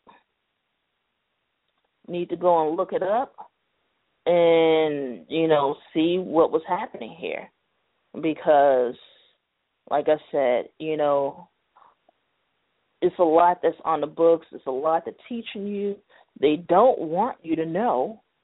And you know there are reasons behind it. And a lot of it is because you know it's the same it's the same smoke and mirrors same smoke and mirrors that you know we're dealing with today and this is why we say we have to, you know, deconstruct, dismantle, totally destroy this system and rebuild it. You know, this system was set up to benefit white people, particularly white Anglo Saxon Protestants. You know, if you go back and you look at some of the quotes from some of the people you know, even then, you know, they were talking about, you know, white Anglo-Saxon Protestants, and you know, you know, one that's worth their weight in gold would not allow, you know, some of these, you know, atrocities to happen. And when they say atrocities, they're talking about looking at black people and Mexicans and other people looking at them as evil. So, you know, what was interesting is again you know, a lot of information here. And it's talking about the South. And right here, the South then was America's wild card. Scholarship about the social roots of uh, social roots of fascism in interwar Europe has shown how the fate of democracy frequently hinged on choices made by the leaders and voters from that continent's least prosperous and most backward areas. Those who were most afflicted by economic volatility, ethnic conflict, demagogic politics, and a sense of isolation from modern life's main currents. This was also the case in Latin America, where agrarian districts char- characterized by repressive labor practices often rejected democratic governance, preferring various forms of authoritarian government. Now, I'm going to stop there and I'm going to come back to it, but this is what we're facing now and especially with that Donald Trump Ted Cruz thing there, that is authoritarian government or you know you know look at this you know, so anyway, let me go on. So both liberal and illiberal, progressive and racist, the large bloc of southern states played more than one role in national life, including that of advancing a radically anti-liberal white populism with a family resemblance to European fascism that combined demagogic, uh, demagogic appeals to lower income white farmers, bitter denunciation of large corporations in Wall Street, the vitriolic personal abuse of their opponents, this most active form of political racism was perhaps best typified on the national scene by South Carolina Governor Strom Thurmond, who ran for president in 1948 and carried four deep South states, and by Alabama Governor George Wallace, who carried five such states in 1968. But such third party efforts were not the norm, opting in the main to stay within the Democratic Party, the region empowered most New Deal initiatives in Congress, all the while holding fast to the ideology and institutions of official racism. The result was a Democratic Party, then the party of governance, that internalized the deepest contradiction in American life. So, you know, what was interesting is then, you know, it was relegated really to one party, and now it's being relegated to two, you know, parties, Democrats and the Republicans. And they're not allowing the third parties in because I really do believe that the Green Party candidates should have been a part of these debates. But you guys can go back and you can thank Citizens United as well as ALEC, A L E C Look that up. Now, if you really want to have nightmares, go and read up about those guys. But um, you know, some of this we're hearing the same rhetoric now that we heard then. And so this is why I'm saying, okay, we're learning the history. All right, we know the tricks that they played. So we need to react differently. We need to, you know, again, come together. But the thing is, is that they've gotten us to the point that we don't trust each other.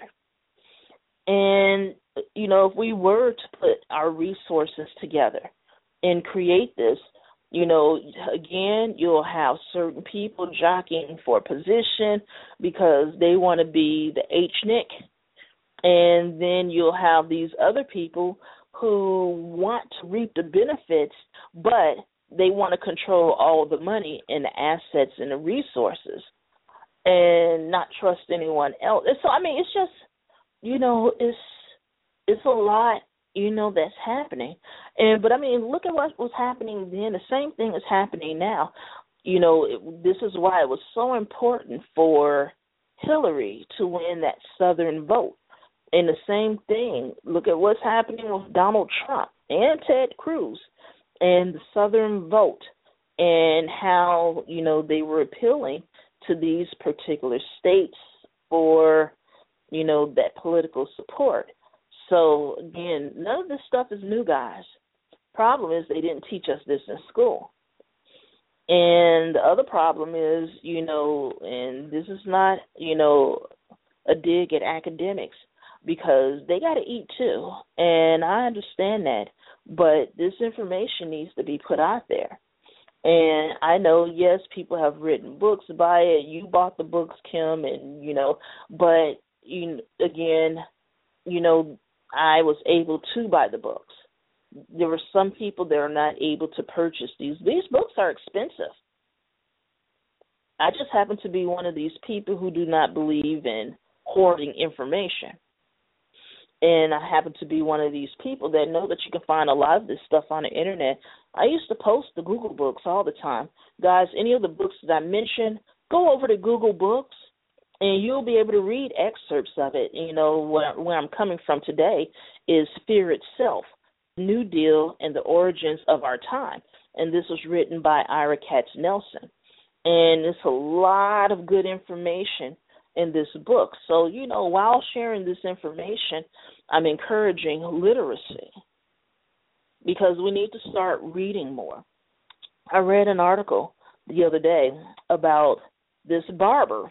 Again, I'm still at the barber shop, but this barber who um, allows his patrons to pay him with reading books. He tells them if they read books, they'll get a free haircut. And you know, I thought that was very honorable. Um, what was interesting about the barber shop that I was talking about earlier, the guys there. So when you have these, you know, mothers that bring their sons in to get their hair cut, you know, these barbers take time out. They have a whole tie rack there. And yesterday they were showing these young guys how to tie a tie because some of them didn't have anyone there to teach them these things. So they taught them about the different ways to tie a tie. One barber was showing one young man how to, you know, shave. So I just thought that was admirable. It doesn't have anything to do with what we're talking about, but I just thought that was sweet. Anyway, so so um, you know, guys, you know, go read. It's a lot of information. And so, you know, when you see these Klansmen and Nazis and all of them openly supporting Donald Trump, and then he wants to play word games. Any other time, he's not confused about a damn thing, but he doesn't necessarily know what these people stand for and he's referred to David Duke before. Guys, I'm telling you, they're out here. You know, a lot of these people, a lot of these white people, but men in particular, and that's white and black men, like to feign ignorance. They know damn well what's happening. But oh, I don't recall. Oh, I don't remember. Oh, it goes in one ear or out the other. Then they start stuttering and shit. That's when you know they're lying to you. But um, it's just interesting when you start reading about this and what was happening then and what's happening now. You know, it's just it's absolutely amazing. And um, you know, in this book it talks about the urban machines. For those of you that are familiar with politics, especially with Illinois politics in particular Chicago, they they always refer to the Chicago political machine. It's a very, very real thing.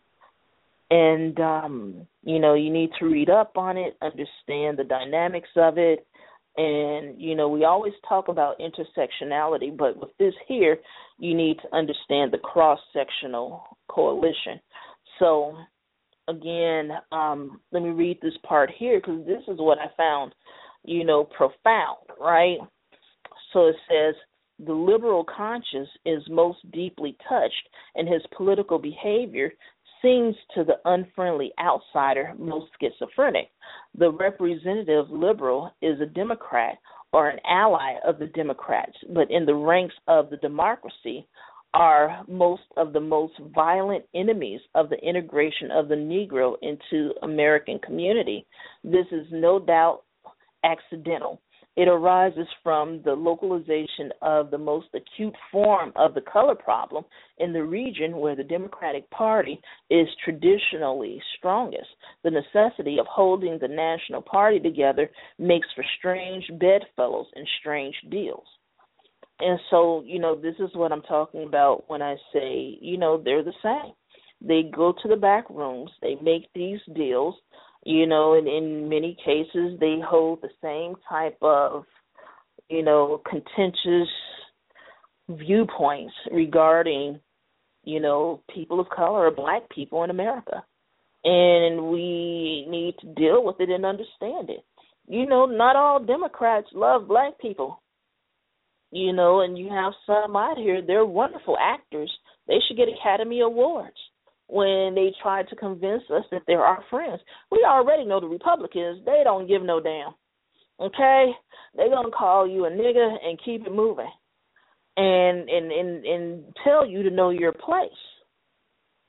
You know, and so there's a lot of damage that was done the New Deal in regards to black communities.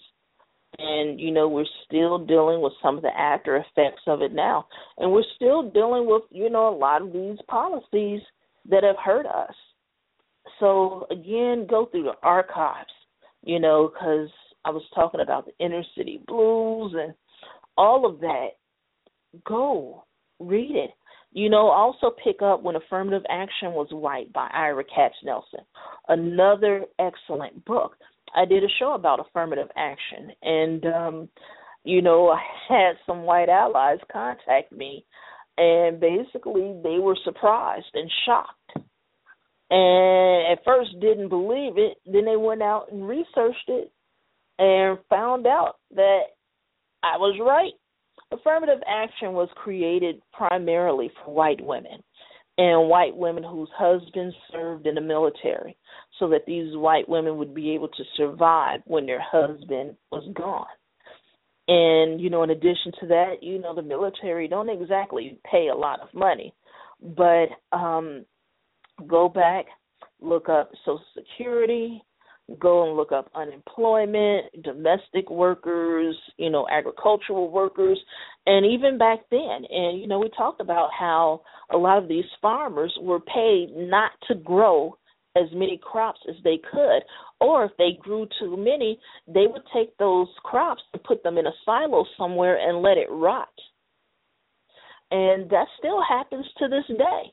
Don't forget about the Department of Justice and how they had to pay some, well okay they said they were going to pay some of these black farmers um that were discriminated against and so you know still waiting on that money you know so you know everybody talks about you know what's happening now and the department of justice and these inquiries into state violence and, you know, back then the Department of Justice ignored, you know, the pleas and the cries for help of black people, and they're still doing it. I don't know what else to say. It's still being done. And, you know, what's interesting is, you know, sometimes I feel like the only people who are really playing by the rules are black people. And those rules are arbitrary in nature and subjectively applied. You know, and um it's, it's just it's horrible. You know, and back then, you know, a lot of these people, a lot of these government agencies and you know, they were in collusion with, you know, what was happening to black people and as well as some other people because like i said you know other people had to deal with the lynching as well. And even then they were talking about unrestricted war. And we're dealing with the same issues now.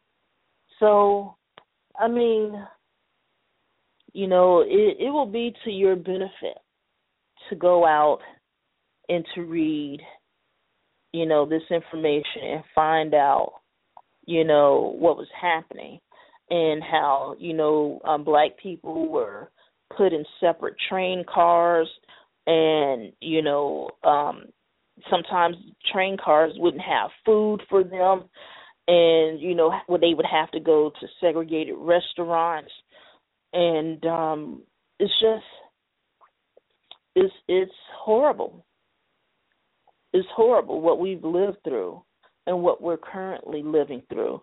And so, you know, you have some white people that would say, well, you know, look at Michael Jordan or look at, you know, some of these other people. They're doing just fine. Why can't the rest of you, you know, be like them? And when you sit down and you try to talk to them about how you know, those few exceptions do not negate the rule. You know, you have a lot of people that, you know, they just ignore what, you know, what's so obvious. And it's unfortunate because you have a lot of blacks that do the same. And we've been conditioned and trained to the point that white people do not have to say anything, we'll say it to each other. And at the end of the day, we're still suffering, you know, across the board. And, you know, that's why you see a lot of the problems that you see in the inner city. You know, everybody wants to talk about this so called black on black crime. And there's no such thing as black on black crime. Again, that's a narrative playing into the myth of black criminality. You know, the correct terminology, and I've said it time and time again, and I'll tell you again proximity hypothesis. Look that up. Look it up. And, you know, where are the educational and the economic opportunities? You know, when you have these 501c3 churches, you know, that do not pay taxes, not only on their church, but on their residences as well as the property. And many of them have a huge portfolio of property. You know, some of them are slumlords. They're not paying taxes on that. And then you have people going to church and being told that they have to give a minimum of 10% of their income, and that's before taxes. You know, they have to give that to the church, you know, and and it's just it's absolutely amazing. And then still playing into the narrative that well, you know, and, and this is something that I see across the board, just not with, you know, um, people of color. White people do this too. You know, they'll some of them will say, Well, I may not have, you know, a lot of money, I may not be rich, but I'm gonna look it. That's the wrong attitude to have. A very wrong attitude. So I'm just, you know, looking at, you know, what has happened and you know what we were facing then the dire circumstances then and now. Not much has changed. As a matter of fact i can say right now we are actually in worse shape now than we were in the 60s you know 2007 2008 you know one thing i will say is black people like to invest in real estate and a lot of these people lost a lot of their equity. They lost a lot of their money. You know, a lot of black wealth was wiped, wiped out, and Latino too. You know, a lot of that wealth totally erased, gone. And, you know, just trying to get you guys to understand what's happening and how it's not different. I mean, even now, you have all of these different proponents for charter school. And again, I'm not for charter school. I'm against it. Um, but they're trying to privatize everything. And we are well on our way to that type of endeavor. And you all should be real scared about, you know, the direction that we're going in because, you know, we didn't fare well then and we're not faring well now and it's going to continue to get even worse, you know.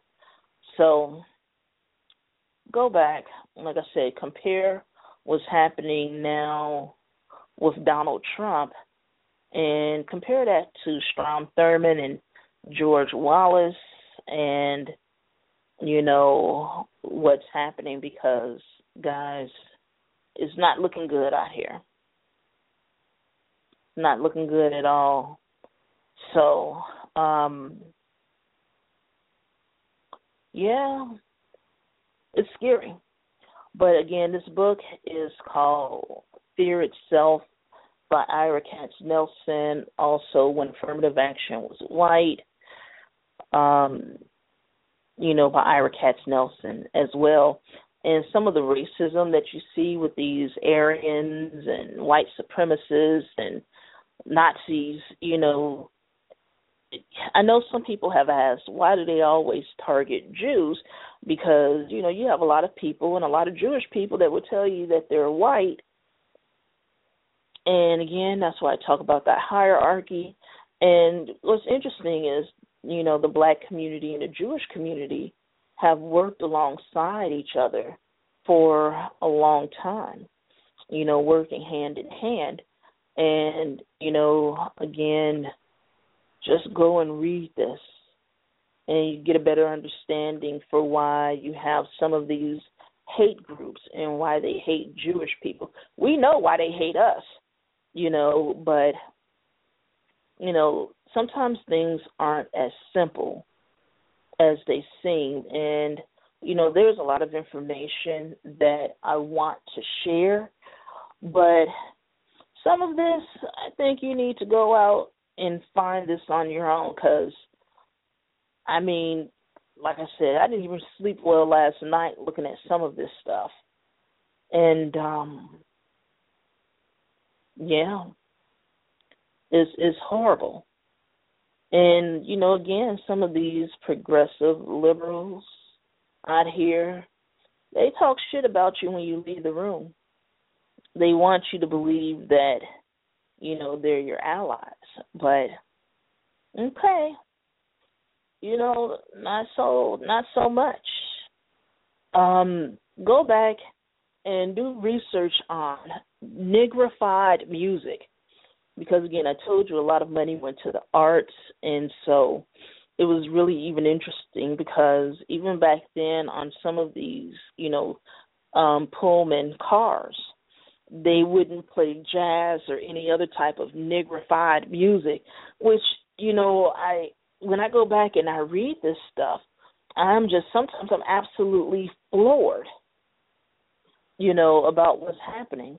And so earlier I talked about biracial children over in the Rhineland and I don't know if I mentioned this or not, but you may want to also do some research on the Holocaust and how it wasn't just Jewish people that were being, you know, killed. You know, they were also killing black people or biracial people. So yeah, go over to the Rhineland and look that up.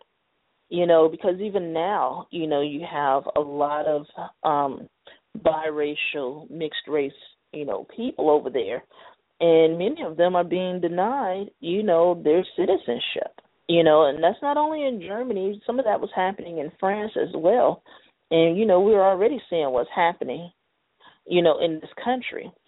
So look that up. So yeah, it was black people that were killed in the Holocaust as well, as well as gay people. That is where the pink triangle came from. You know, just look up pink triangle, LGBT, um, Holocaust, Nazis you know, that's you know, a lot of that is covered there. But yeah, there were black people killed in the Holocaust as well. And, you know, what's interesting is you know, I talked about what we're facing in this country. And um it's not good, people. It's not good. So like I said, we need to try to come about some solutions that's going to help us get through this very, very painful situation that, you know, we're dealing with in this country because it's not going to go away by itself. It's not going to go away by just not talking about it. That's not, you know, how this works. So, like I said, if you all if you go and you read um Fear Itself, you know, I have a lot of reference points, but um you know, as a matter of fact, let me find this one point that I actually wanted to bring to you. And if you have the book, if you go to page 17, you know, that's where you will find this information that I am trying to share with you now. So it says here, and I'm going to read it far more enduring. You know, yeah, yeah. I already I went over this already. I thought I had, but yeah, go and read that. You know, it's a lot of really important parts here. So, um, not much has changed. But yet, we keep doing the same things over and over, hoping for a better result. That's never going to happen. It's never going to work. It never does. Einstein said that was insanity, and it is. So, again, we need to make a plan. We need to stick with it. We need to make people accountable. All right, guys, this is Kim of Black Free Thinkers. We're here to challenge you to think and live for yourself, not convert you. I love you. See you next week at 10 a.m. Have a good weekend, babies. Take care. Bye bye.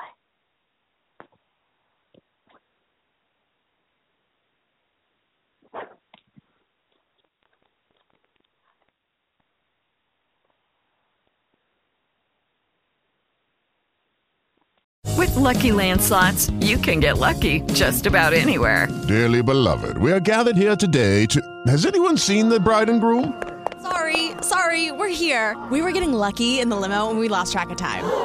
No, Lucky Land Casino, with cash prizes that add up quicker than a guest registry. In that case, I pronounce you lucky. Play for free at LuckyLandSlots.com. Daily bonuses are waiting. No purchase necessary. Void where prohibited by law. 18 plus. Terms and conditions apply. See website for details.